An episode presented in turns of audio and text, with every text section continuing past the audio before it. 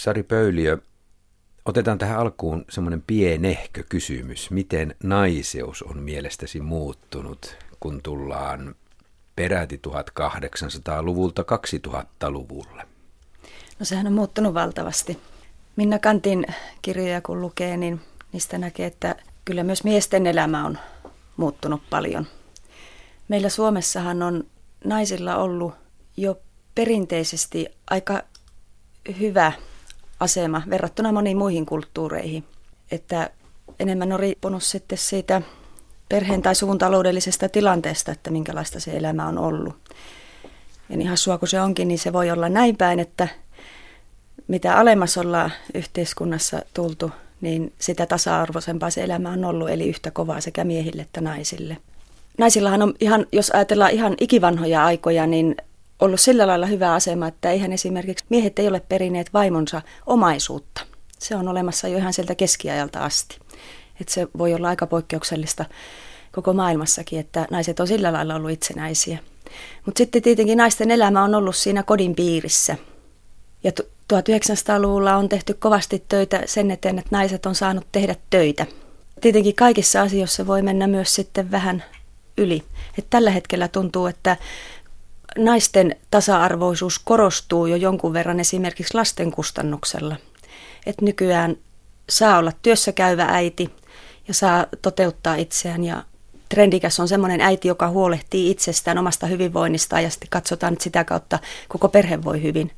Mutta mä en tiedä, saako enää olla pullantuoksuinen äiti.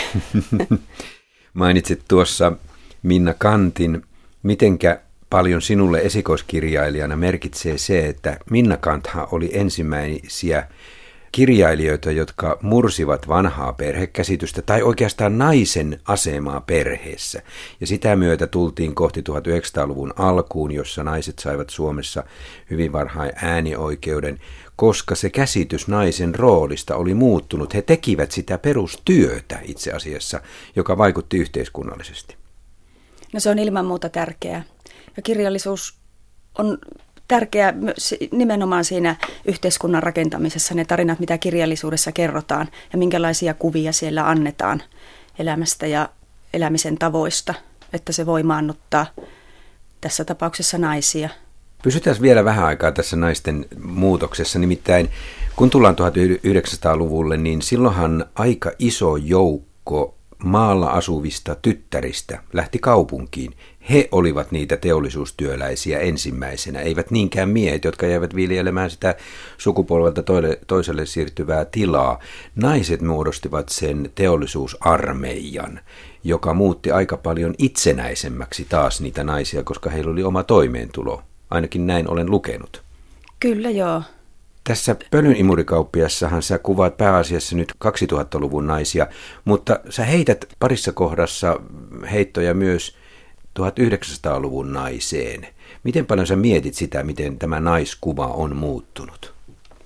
Kyllä se on siellä taustalla tietenkin vaikuttanut. Ja niin kuin nyt äsken tuossa jo kerroin tuosta naiseuden muuttumisesta äitiyden näkökulmasta, niin on ilman muuta vaikuttanut siellä taustalla.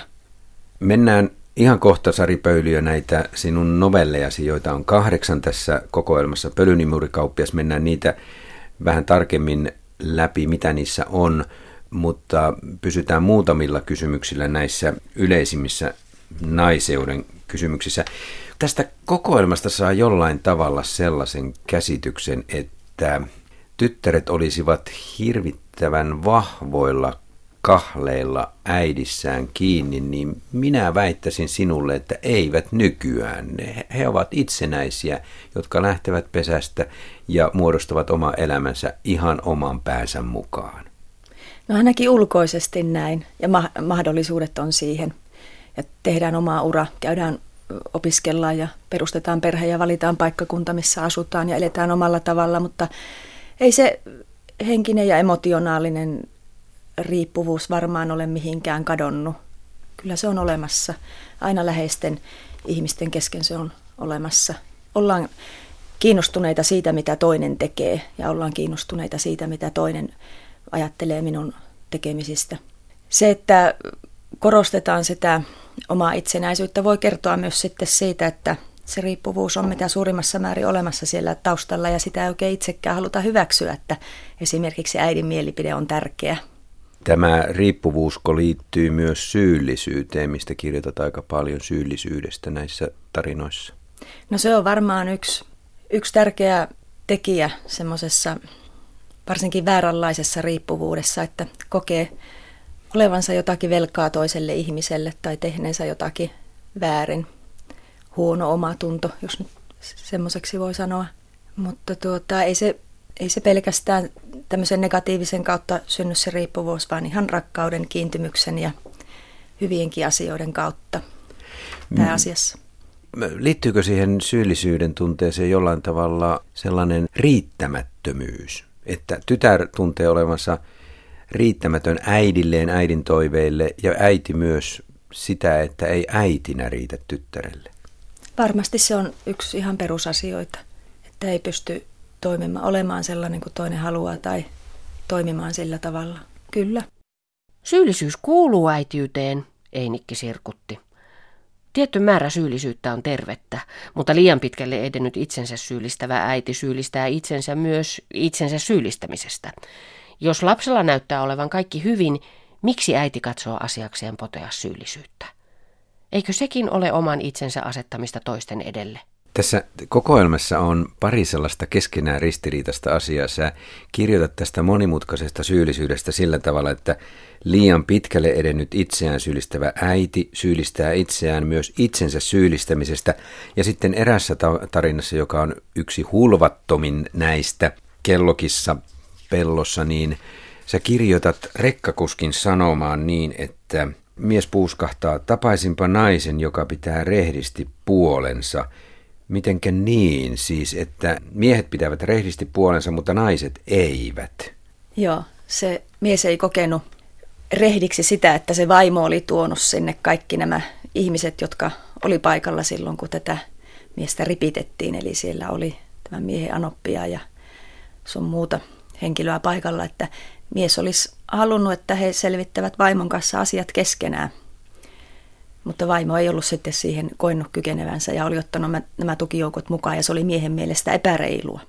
Miten paljon sitten mietit kirjoittaessasi sitä, että et ole liian kiinni kliseemäisissä mieskuvissa ja naiskuvissa, nimittäin kyllähän yleensä näin ajatellaan, että miehet ovat keskenään suorempia, he eivät vatvon niin paljon kuin naiset ja heille asiat ovat yksinkertaisempia, niin, niin, niin mietitkö tätä ja, ja miten niitä vältit, näitä kliseemäisiä peruskuvia? En hirveästi miettinyt kliseitä, enkä kauheasti pyrkinyt niitä myös välttämään näissä miessuhteissa. Että enemmän menin sitten äidien ja tytärten ehdoilla ja miehet sai tulla kuvaan mukaan siltä kuin se, miten missäkin tarinassa hyvältä tuntui. Et en, en lähtenyt miettimään sitä, että pitäisi löytää jotakin uutta miehestä. Sari Pöyliö, mennään vähän lähemmäksi näitä erilaisia novelleja. Nyt niitä on kahdeksan siis. Aloitetaan tästä nimikko-tarinasta tavallaan, koska siis sehän on pallohuuveri. On, pallohuuver on tämä, joka, jonka kautta tämä koko kokoelma on saanut nimensä. Irenen äiti osti pallohuuverin kulkukauppialta 60-luvun lopulla. Lyötyään imurikaupat lukkoon hän karkasi kauppiaan kanssa. Huuverin hän otti mukaansa. Isä Irene ja vanhemmat lapset ihmettelivät päivällisen puuttumista, kunnes löysivät kylmästä uunista viestin, lähden etsimään iloa elämääni. Terveisin Fanni, äiti. Tuossa jo sinulta vähän kyselin, että minkälainen perhekäsitys sinulla on, kun näin helposti lipsahtaa Joo, tätä on moni muukin mies, joka on kirjan lukenut, niin kysynyt huolestuneena, että pitääkö ruveta kysymään vaimolta aina, kun se lähtee ovesta, että tuleehan se varmasti takaisin. Ja tämä tietenkin, kun kyllä naisilla voi olla useammin tapana tämmöinen radikaali äkkiratkaisu silloin, jos he ovat olleet pitkään tyytymättömiä, että se sitten tehdään. Tässä Pallohuuver novellissahan sitten tytär joutuu katselemaan sitä, että kun äiti tulee pölynymurikauppiaan kyydistä sitten vuosien jälkeen takaisin, niin tytär ei enää oikein siedä äitinsä tapaa elää, koska se on hyvin räväkkää. Hän hyysää siellä kotonaan joukkoa miehiä, jotka ovat aika vauhdikkaita ja äitikin tuntuu olevan vauhdikas ja juomaa kuluu sekä miehillä että äidillä huomattavasti. Miten tässä näin kävi tässä äidin ja tyttären suhteessa? Siinä on aikaa parikymmentä vuotta mm-hmm. varmaan välillä. Siinä välissä on sitten tämä perheen isä kuollut ja vanha äiti on ihan ilmeisesti lipsahtanut sitten alkoholismiin. Ja tämä tietenkin, miten hän elää nyt vanhana semmoista elämää kuin itse haluaa, pitämättä siitä, mitä muut ajattelee. Vähän samalla tavalla kuin aikanaan, kun hän sen pölynimurikauppiaan mukaan alun perin lähti, jolle reissulle hän varmaan olisi jäänyt, ellei olisi siellä sitten vahingossa joutunut erilleen tästä miehestä. Tämä vanha äiti elää omasta mielestään täyttä elämää, välittämättä siitä, mitä tytär sanoo. Tässä on vähän sellaista nykyaikaista itsekkyyttä, jota ehkä puskee läpi sille, että meillä jokaisella on oikeus elää juuri sillä tavalla kuin me halutaan. Tässä ja sitten matkalla äidin kanssa tarinassa tämä äitien halu tai kyky elää omansa näköistä elämää riippumatta siitä, mitä tytär ajattelee, niin mä en tiedä kertooko se niin, niinkään puhtaasta itsekkyydestä. He on varmaan niin kuin osansa tehneet perheen eteen parhaansa mukaan ja väsyneet siihen. Enemmän se kertoo ehkä siitä, että vanhoilla päivillä uskalletaan lopulta sitten antaa ihan kunnolla periksi niille omille haluille ja toiveille. Ja näiden molempien äitien kohdalla tietenkin vielä yllykkeenä on siinä se, että he eivät ole enää ihan täysissä voimissaan. Toisella alkoholismi ja toisella sairaus sitten antaa tavallaan sen vapauden. Tämä ensimmäinen novelli Matkalla äidin kanssa, niin siinähän tulee sellainen olo, että roolit vaihtuvat. Äidistä on tullut dementian tai vanhussairauden myötä vähän lapsenomainen, hän ei pysty huolehtimaan itsestään. Ja sitten tytär on aikuinen, joka huolehtii tästä vähän höpsähtäneestä äidistään. Tässä on tällaista roolien päälle kääntämistä. Joo. Silloin kun äiti tulee vanhaksi ja tytär ikääntyy, niin tulee monenlaisia vaiheita siinä heidän suhteessa ja siellä saattaa roolit sitten monissakin eri vaiheissa vaihdella sen välillä, että kumpi on aina kulloinkin se huolenpitäjä. Minun näkemyksen mukaan äiti on kuitenkin aina äiti. Että siinäkin vaiheessa vielä, kun se äiti on vanha, dementoitunut, ehkä alkoholisoitunut, niin se perussuhde on kuitenkin se sama. Ja itsenäisinkin tytär kaikissa elämänsä vaiheissa myös toivoo sitä, että se äiti säilyy äitinä. Tässähän on näitä kontrollinhaluisia tyttäriä joissakin tarinoissa. Ja sielläkin voi olla taustalla sitä, että heillä on hätä siitä, että äiti ei ole enää äiti ja äiti on menettänyt sen otteen. Ja tavallaan sillä kontrolloimisella pyritään pitämään itsellä se äiti, joka on vanhempi ja joka on huolehtinut tyttärestä. Sanoit Sari Pöyliö myös puhelimessa, kun aikaisemmin keskustelin sinun kanssasi, niin mielenkiintoisella tavalla, että, että sellaiset persoonalliset tyttäret, jotka ovat itsenäisiä, niin he tavallaan myös tekevät sitä omaa persoonaansa suhteessa siihen äitiin. Siis se, että, että he ovat irrottautumassa äidistään, niin, niin se on tavallaan sellaista – oman persoonallisuutensa, M- miten se oli ylikorostamista tai korostamista nimenomaan, jossa tulee ilmi se kahle ja side äiti? Joo, se itsenäisyyden korostaminen hmm. jossakin vaiheessa, niin se voi kertoa siitä, että mistä alussa puhuttiin tästä riippuvuudesta ja siitä tyttären sisällä olevasta tavallaan kaipuusta äidin hoivaan, jota ei voida enää, niin kuin tytär ei voi itselleen enää sallia sitä, että hän kaipaa tätä äitiä. Minä en miehenä voi, voi tietää sitä, mutta mä nyt kokeilen. Pojan ja isän suhde on mielestäni erilainen. Poika pyrkii aina jollain tavalla haastamaan isänsä ja olemaan täysin erilainen, ikään kuin kieltämään isänsä. Mutta onko tyttärillä sama suhde äitiin, että heillä on voimakas halu kieltää se äiti? Pojilla ihan selvästi on se, ainakin itsestäni tunnistan sen. Se riippuu tietenkin hirveän paljon äidin ja tyttären luonteesta ja suhteesta. Voi tulla semmoisia vastustuksen kausia nimenomaan liittyen vaikka tähän itsenäistymisen aikaan, jolloin kritisoidaan äidin valintoja, äidin tapoja elää. voidaan yrittää tehdä kaikki päinvastoin, mutta en mä usko, että äitien ja tytärten välillä semmoista varsinaista haastamista tai kisaa olisi. Enemmän se on sitä rimpuilua, joka johtuu tietenkin justiin siitä, että äiti nyt useimmiten kuitenkin on vielä perheessä se, joka huolehtii ja kasvattaa ja on ihan sieltä pienestä asti huolehtinut siitä, että on voimisteluvälineet kassissa, kun aamulla lähdetään kouluun ja ei myöhästytä harrastuksista. Ja isä on, on taas sitten semmoinen erilainen hahmo useimmiten perheessä. Että siihen varmasti perustuu tämä äidin ja tyttären, tyttären ehkä semmoinen rimpuileva asenne äitiin jossakin itsenäistymisen vaiheessa, että pitää päästä ihan tämmöisistä jo fyysisistäkin asioista eroon.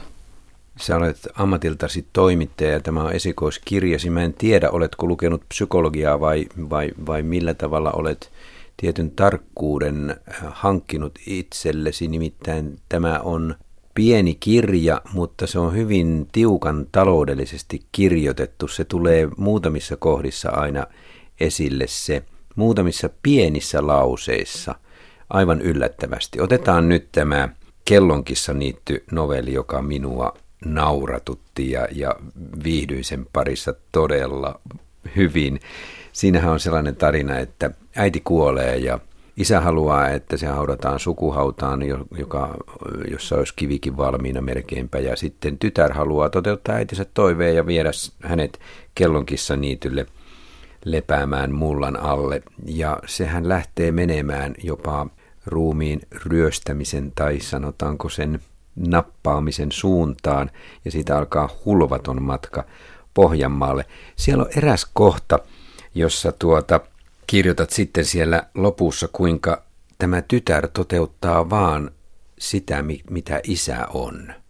Mitä tällä oikein tarkoitit? Minä pidin tuosta kohdasta.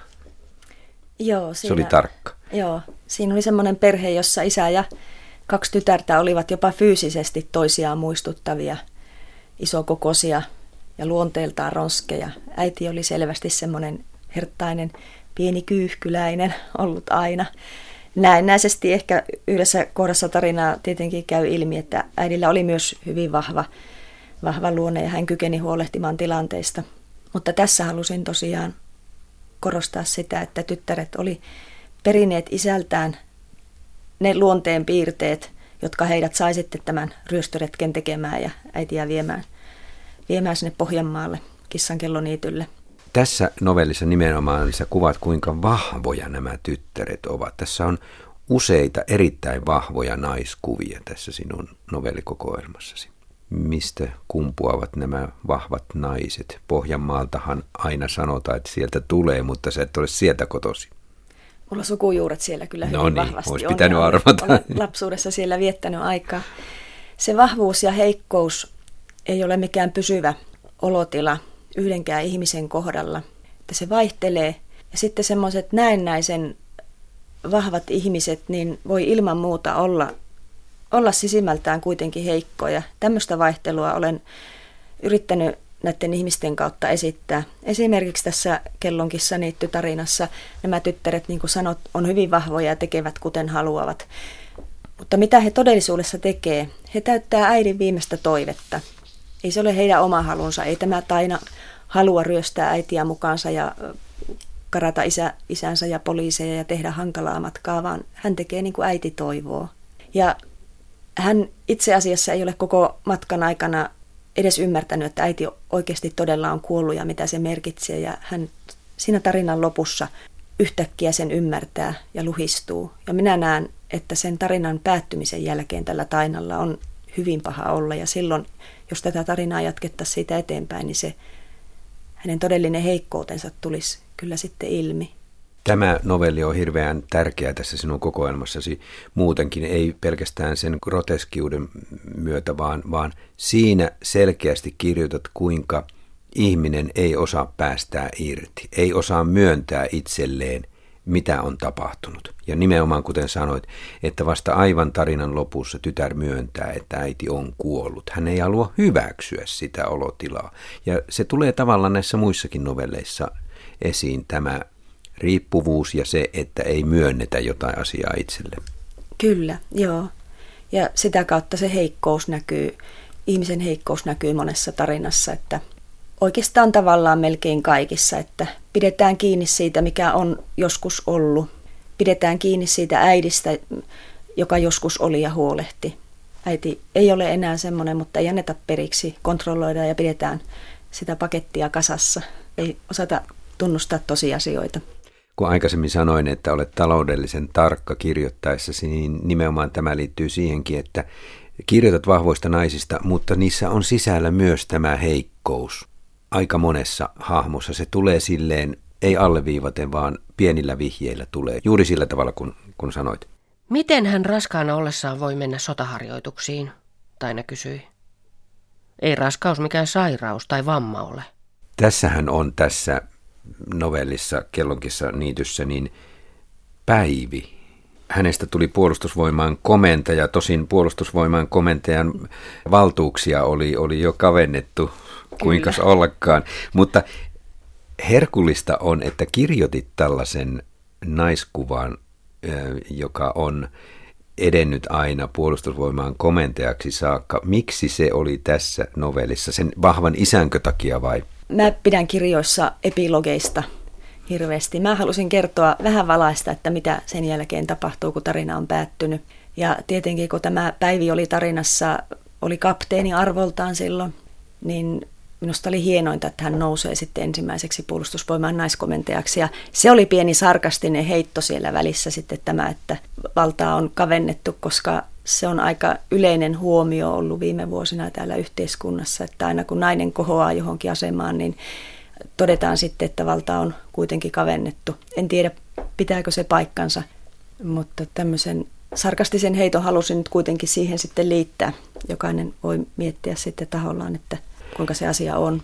Ehkä se on vielä kaukana tulevaisuudessa, että Suomessakin on nainen puolustusvoiman komentajana, sehän on mahdollista. Mutta tämä tarinan jatkohan selviää siinä viimeisessä novellissa melkein ihminen, joka kokoaa muitakin tämän kokoelman naisia yhteen. Sehän tulee tämä puolustusvoiman komentaja-asia esille vasta siellä.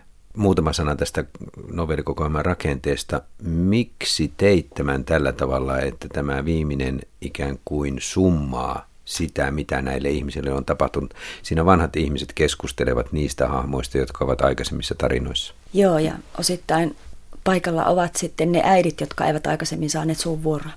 Sen tarinan merkitys oli se, että halusin tuoda siinä esiin sen ihmisyyden ytimen, että jokaisen ihmisen sisällä on semmoinen rakkautta ja hyväksyntää kaipaava ihminen. Se oli sen tarinan kirjoittamisen motiivi. Ja se tarina mulla oli oikeastaan mielessä ihan ensimmäisenä ennen kuin mitään muuta kokoelmasta oli olemassakaan. Se ajatus siitä, että jokainen ihminen, joka tekee erehdyksiä, niin kuin kirjan nimessäkin sanotaan, tai pahemmin voi sanoa virheitä ja jopa pahoja asioita, niin on sisimmässään rakkautta kaipaava ihminen, joka ei aina sitä sitten saa. Mennään Sari Pöyliö vielä hieman myöhemmin tähän viimeiseen tarinaan, mutta hyppäys nyt pariin muuhun tarinaan tässä kesken kaiken, koska nämä, niin kuin totesimme, lomittuvat sillä tavalla, että viimeisessä tarinassa näitä kertaa tai käyt läpi. Härän haju tarinassa on, on myös tällaista naureskelua tietyille asioille. Siinä on muun muassa organisaatio-uudistus firmassa, joka tai, tai sanotaan työn tehostaminen firmassa, joka sitten koettelee naista tai, tai hänen täytyy miettiä, mitä hän ammatikseen oikein tekeekään, mistä tämä ajankuva tänne tupsahti. Minä olen itse suorittanut hallintotieteen maisterin tutkinnon ja tämä organisaatio-uudistus tarina oli sitä kautta tuttu. Mietin jossakin kirjoittamisen vaiheessa, että meneekö tämä niin kuin jotenkin siellä ammatillisesti liian syvälle, poikkeako se toisista tarinoista, mutta vähensin sitä kyllä myös sitten kirjoittamisvaiheessa, vähän sitä retoriikkaa ja niitä tapahtumia. Sanotaan nyt tämä asetelma, siinä on tanssia, naistanssia, jolla on kaksi tytärtä. Toinen on kehitysvammainen ja tämä nainen uhraa aika paljon elämästään sille tanssille ja taiteelle ja hän työntää tai laittaa nämä kaksi lastaan Ritvan hoiviin. Ritva on lapseton, yksin elävä nainen.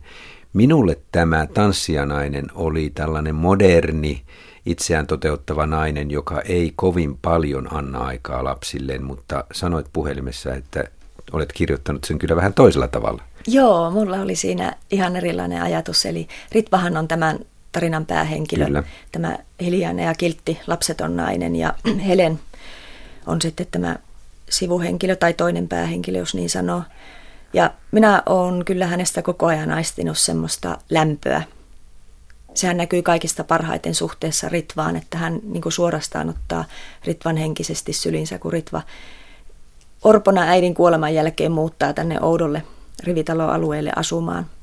Ritva ottaa hänet välittömästi ja lämpimästi vastaan ja näen Helenin ja hänen lastensa suhteessa kyllä ihan samaa lämpöä, mitä sinä et sitten ilmeisesti löytänyt. No ehkä minä vähän yksioikoisesti luin sitä, että lapset työnnetään naapurin, kun itse täytyy lähteä tanssimaan tai niin kuin asia paljastuu tekemään vähän muutakin. Niin. Toteuttamaan itseään naismaisen nykyaikaisella tavalla, jos jätetään tämmöinen vihje kuuntelijoille. Helen, tuota, hän esimerkiksi harjoittelee kotipihalla, että kun hänellä ei ole aikaa lasten takia viettää harjoitussalilla niin paljon kuin haluaa. Että kyllä siellä tämmöisiä pieniä vihjeitä. Se, että hän siinä alussa työntää lapset Ritvan luo hoitoon niin, että, tai lapsen tämän Down-tyttären, jolla ei ole edes vaatteita kunnolla siinä vaiheessa päällään, on nostettu kylvystä, kun äidille on tullut kiire, niin se on ehkä ihan semmoinen draamallinen ratkaisu, vaan että saadaan vauhdikkaasti tämä Helen mukaan tarinaa. Ja sääliksi käy niitä miehiä, jotka häneen ikään kuin liittyvät eri tavalla, varsinkin sitten organisaatiouudistusta mylläävä mies, joka joutuu aika polvilleen siinä tarinassa. Kyllä minä mieslukijana vähän, vähän hiukset pystyssä luin, että näinkö nössöjä nämä miehet ovat sitten. Kyllä se ehkä kertoo enemmän Helenistä kyllä, kuin tästä miehestä. Kyllä, kyllä. Jonkinlaista asetelmallisuutta on sitten novellissa Side, joka pitää sisällä aikamoisen suruun kuitenkin. Minä luin sitä surun kautta sillä tavalla, että siinä on tytär, murrosikää lähestyvä tytär, joka sitten menee kesämökille äitinsä ja isoäidin kanssa – ja siellä ei sitten ole vettä ja ei oikein mikään toimi, ei mitkään tekniset laitteet eivät toimi ja naiset eivät osaa teknisiä laitteita käyttää. Siinä ollaan lähellä tällaista perusasetelmaa, kunnes sinne tulee putkimies, joka ensin kääntää päävesihana auki, leikkaa nurmikon, kun saa koneen käyntiin, te- tekee jopa ruuat näille naisille. Ja sitten kun tytär saa ensimmäisen kerran kuukautisvuodon, niin jopa Nitojalla tekee nämä siteet sille tyttärelle. Tässä ollaan hyvin lähellä tällaista mies osaa tekniset laitteet, nainen ei asetelmaa. Mutta taidokkaasti sen kyllä kirjoitat, että se ei jää näiden kliseiden vangiksi tämä tarina. Mutta hyvin lähellä ollaan. Joo, tässä on, perhe on ehkä semmoinen varakas, perhe, joka on oikeastaan tottunut siihen, että palvelusväki hoitaa kaikki asiat. Se on oikeastaan siellä en, ehkä enemmän se pointti kuin se, että naiset ei kykenisi, vaan siinä perheessä tuskin kukaan on kyennyt tämmöisiin käytännön asioihin. Että he ovat hyvin, hyvin, epäkäytännöllisiä tämmöisissä arjessa vastaan tulevissa asioissa. Että esimerkiksi niin kuin tässä puhutaan sitten, että alussa tästä tyttären sairastuneesta koirasta, jolle pitää löytyä apu keskellä yötä, niin isoäidillä on sitten antaa neuvoksi 1800-luvun tyttökirjoista poimittuja keinoja, miten lopetetaan kissanpenikoita. Että enemmän siinä on tosiaan tämä koko perheen, perheen asema siinä epäkäytännöllisyyden taustalla. Ja se, että he kaikesta huolimatta lähtevät sitten tämmöiselle aika oudolle matkalle Savoon, jonne ei isoisän eläessä oltu voitu mennä, koska isoisä ei halunnut maalle kertoo semmoisesta vapauden kaipuusta tämän isoäidin ja äidin rinnassa. Ehkä lähinnä isoäidi, joka oli semmoinen dominoiva persoona tässä tarinassa. Että hän haluaa nyt toteuttaa itseään, kun hänellä on siihen mahdollisuus. Eikä osaa ollenkaan sitten epäkäytännöllisyydessään varautua siihen, että hän ei ehkä kykene siihen. Mutta tiedätkö, miksi minä luin Miinaa surun kautta, ei pelkästään sen takia, että onnikoira kuoli, vaan myös toisen syyn takia. Niin, hän on ihan armoilla tässä. Epäkäytännöllisen äitinsä ja isoäitinsä armoilla. Ei sitäkään. No. Vaan, että Miina katseli äitiään ja isoäitiään ja tunsi surua siitä, että onko hänestä kasvamassa samanlainen nainen, joka ei osaa. Siitä tuli minulle se suru sille Joo. Miinalle. Hän ei halua sitä, että hänestä kasvaa samanlainen. Joo, mä näen tuo vähän toisin. Minusta Miina on saanut, Miinalla on ollut hyvin turvallinen lapsuus ja hyvä lapsuus silloin vielä, kun koko perhe oli koossa. Tiivis perheyhteisö, johon kuuluvat sitten myös isä ja isoisä. Ja minä näin Miinan niin, että hän päinvastoin näkee olevansa täysin erilainen kuin äitinsä ja isoäitinsä ja suree vaan sitä, että kun hän on vasta 13 ja hän ei voi tehdä päätöksiä. Hmm. En koe sillä tavalla Miinaa murheellisena hahmona, että hänellä on nyt nämä hetkelliset, hetkelliset ahdistukset siinä tästä tilanteesta, mutta hän vaan odottaa aikaa, kun pääsee päättämään itse asioista ja seisomaan omilla jaloilla ja se tulee varmasti onnistumaan. Entäs sitten syvyyteen novelli, jossa on Aki, joka on kaivostyöläinen ja juo keskikaljaa kotonaan ja haaveilee suuresta romaanista, koska hän tietää kaiken. Ja sitten perheen äiti joutuu sietämään häntä, mutta ihmettelin sitä, myös minä ihmettelin sitä, miksi tämä suhde pysyy kasassa eikä se hajoa. Tässä Saara oli perinteinen suurten ikäluokkien perheenäiti, jolla oli ne tietyt arvot, että perhe pitää pitää koossa ja kaikista asioista pitää huolehtia hyvin. Hän huolehtii myös sitten vannasta äidistään. Että jo ihan sieltä lähti tämä aika surkean avioliiton koossa pysyminen. Mutta sitten toinen asia oli, että Saara oli hyvin taloudellinen ihminen ja käytännöllinen ihminen ja rupesi oikeastaan sitten omaisuuden ositusta miettiessään tuli siihen tulokseen, että hänen ei kannatakaan lähteä.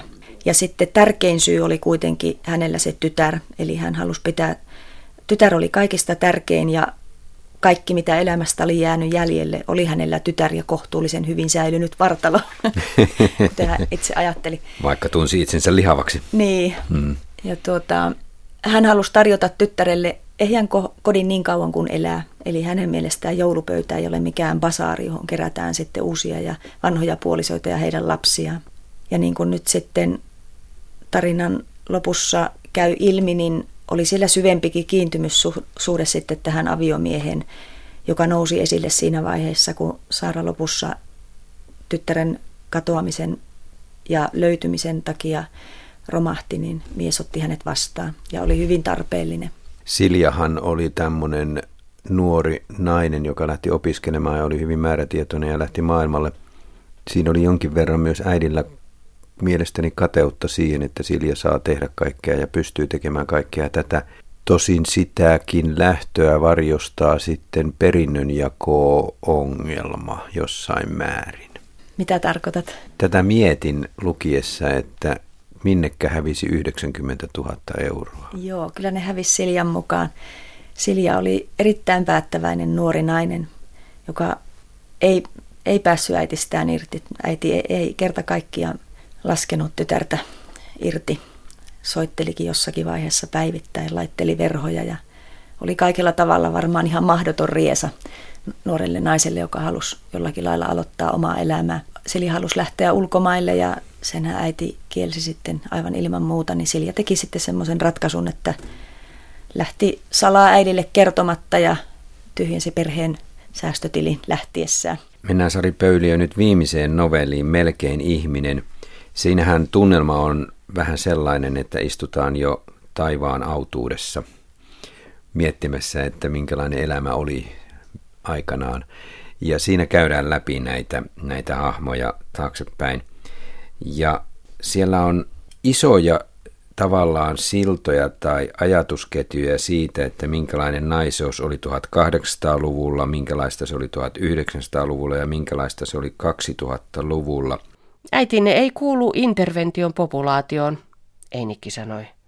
Yhteiskunnallinen konteksti on muuttunut hänen 1800-luvun lapsuus- ja 1900-luvun alun äitiysajoistaan niin paljon, ettei hänen tarkkailemisensa tue 2000-luvun valintoja. Vaikka äitiyden kriteerit eivät juurikaan muutu, naiseuden kriteerit muuttuvat, ja hän on auttamattoman vanhanaikainen. Mitä oikein tarkoitat? Tämä äitiyskö? Niin. Joo, mä tarkoitin oikeastaan sitä, että se vanhanmallinen äitiys ei sovi enää 2000-luvulle. Että ilman muuta äitiys sopii kyllä 2000-luvulle, mutta ei se entisenlainen. Sitten siellä on mielenkiintoinen myös kommentti siitä, että Voitte valita, tunnetteko kaunaa. Voitte tehdä valintoja, tyttö paasasi. Sukupolvenne ihmiset eivät osanneet hahmottaa ajattelumallia, jonka mukaan ihminen voi vapautua antamalla omaehtoisesti anteeksi, vaikka vastapuoli ei. onko sinun mielestäsi nykynuorten, nykynaisten ikään kuin tilanne sellainen, että se voi antaa anteeksi omaehtoisesti, vaikka vastapuoli ei sitä tee? Tämä anteeksi anto minua vähän mietitytti. Tämmöistä minä olen kuullut puhuttavan, että naisten lehdistä lukenut esimerkiksi, että jos on esimerkiksi nyt äidin ja tyttären välillä sovittamattomia erimielisyyksiä, voi olla, että äiti jopa ehtii kuolla ennen kuin ollaan kaikki solmut selvitetty. Tai että äitin eläessä äiti ei näe asioita samalla tavalla, niin ei, ei me tarvita niin kuin sen toisen ymmärrystä siihen, että me voidaan itse vapautua siitä asiasta. Tämä novellihan on myös sellainen, että se on tavallaan kirjallisin näistä näihin muihin verrattuna, että tässä on myös kirjoittamisesta kysymys tässä viimeisessä novellissa. Sä kirjoitat jotenkin näin, niin että teistä on kirjoitettu novellikokoelma, Einikki sanoi. Minulla oli hypoteesi, jota halusin testata monimetodisesti. Tämä kuulostaa vähän sinun omalta ajattelultasi, että sinulla mielessäsi oli monimetodinen asia, haluat testata äitiyttä, tyttärinä olemista ja kirjoittaa siitä. Tässä on vähän niin kuin olisit kirjoittanut itsestäsi. No itse asiassa tuo Einikki-hahmo on ihan ilmeinen hallintotieteen maisteri ja on omaksunut sen, sen hallinnollisen liturgian ja sitä hän kyllä kovasti viljelee kahdessa eri tarinassa – ja kyllä hänen, hänen suuhunsa laitoin vaan kaikki mahdolliset monimutkaisuudet, mitä aiheen ympäriltä keksin ja na, nautin niitä hänen suuhunsa laittaessa. Kiusaat lukijaa sillä tavalla tässä loppupuolella niin, että kirjoitat, löysin vastauksen, joka jokaisen ihmisen pitäisi tietää, varsinkin äitien, mutta sä et kerro sitä vastausta. Se on koko ta- kirja tietenkin, mutta... Joo, paitsi ihan siellä lopussa. Siis se rakkaus. Joo, ihan siellä lopussa sitten, kun Onerva eri vaiheiden kautta siinä muuttuu dementiansa syvyydessä omaksi itsekseen alkiona ja muuttuu sikiöksi ja muuttuu tytöksi ja toteaa voivansa aikanaan synnyttää itsekin tyttären samanlaisen kuin itse. Niin siinä synnytyskanavaa pitkin liukuessaan Onerva yhtäkkiä maailmaan tuloa valmistautuessaan ymmärtää, mitä Einikki tarkoitti. Ja se, mikä kaikkien olisi syytä muistaa, on, että Jokainen kaipaa sitä rakkautta ja hyväksyntää. Onerva syntyy, työntyy maailmaan peloissaan siitä, mitä siellä on tulossa vastaan, kohti viiltävän kirkasta valoa. Ja se ajatus, mikä hänen mielessään on, että kumpa minua rakastettaisiin.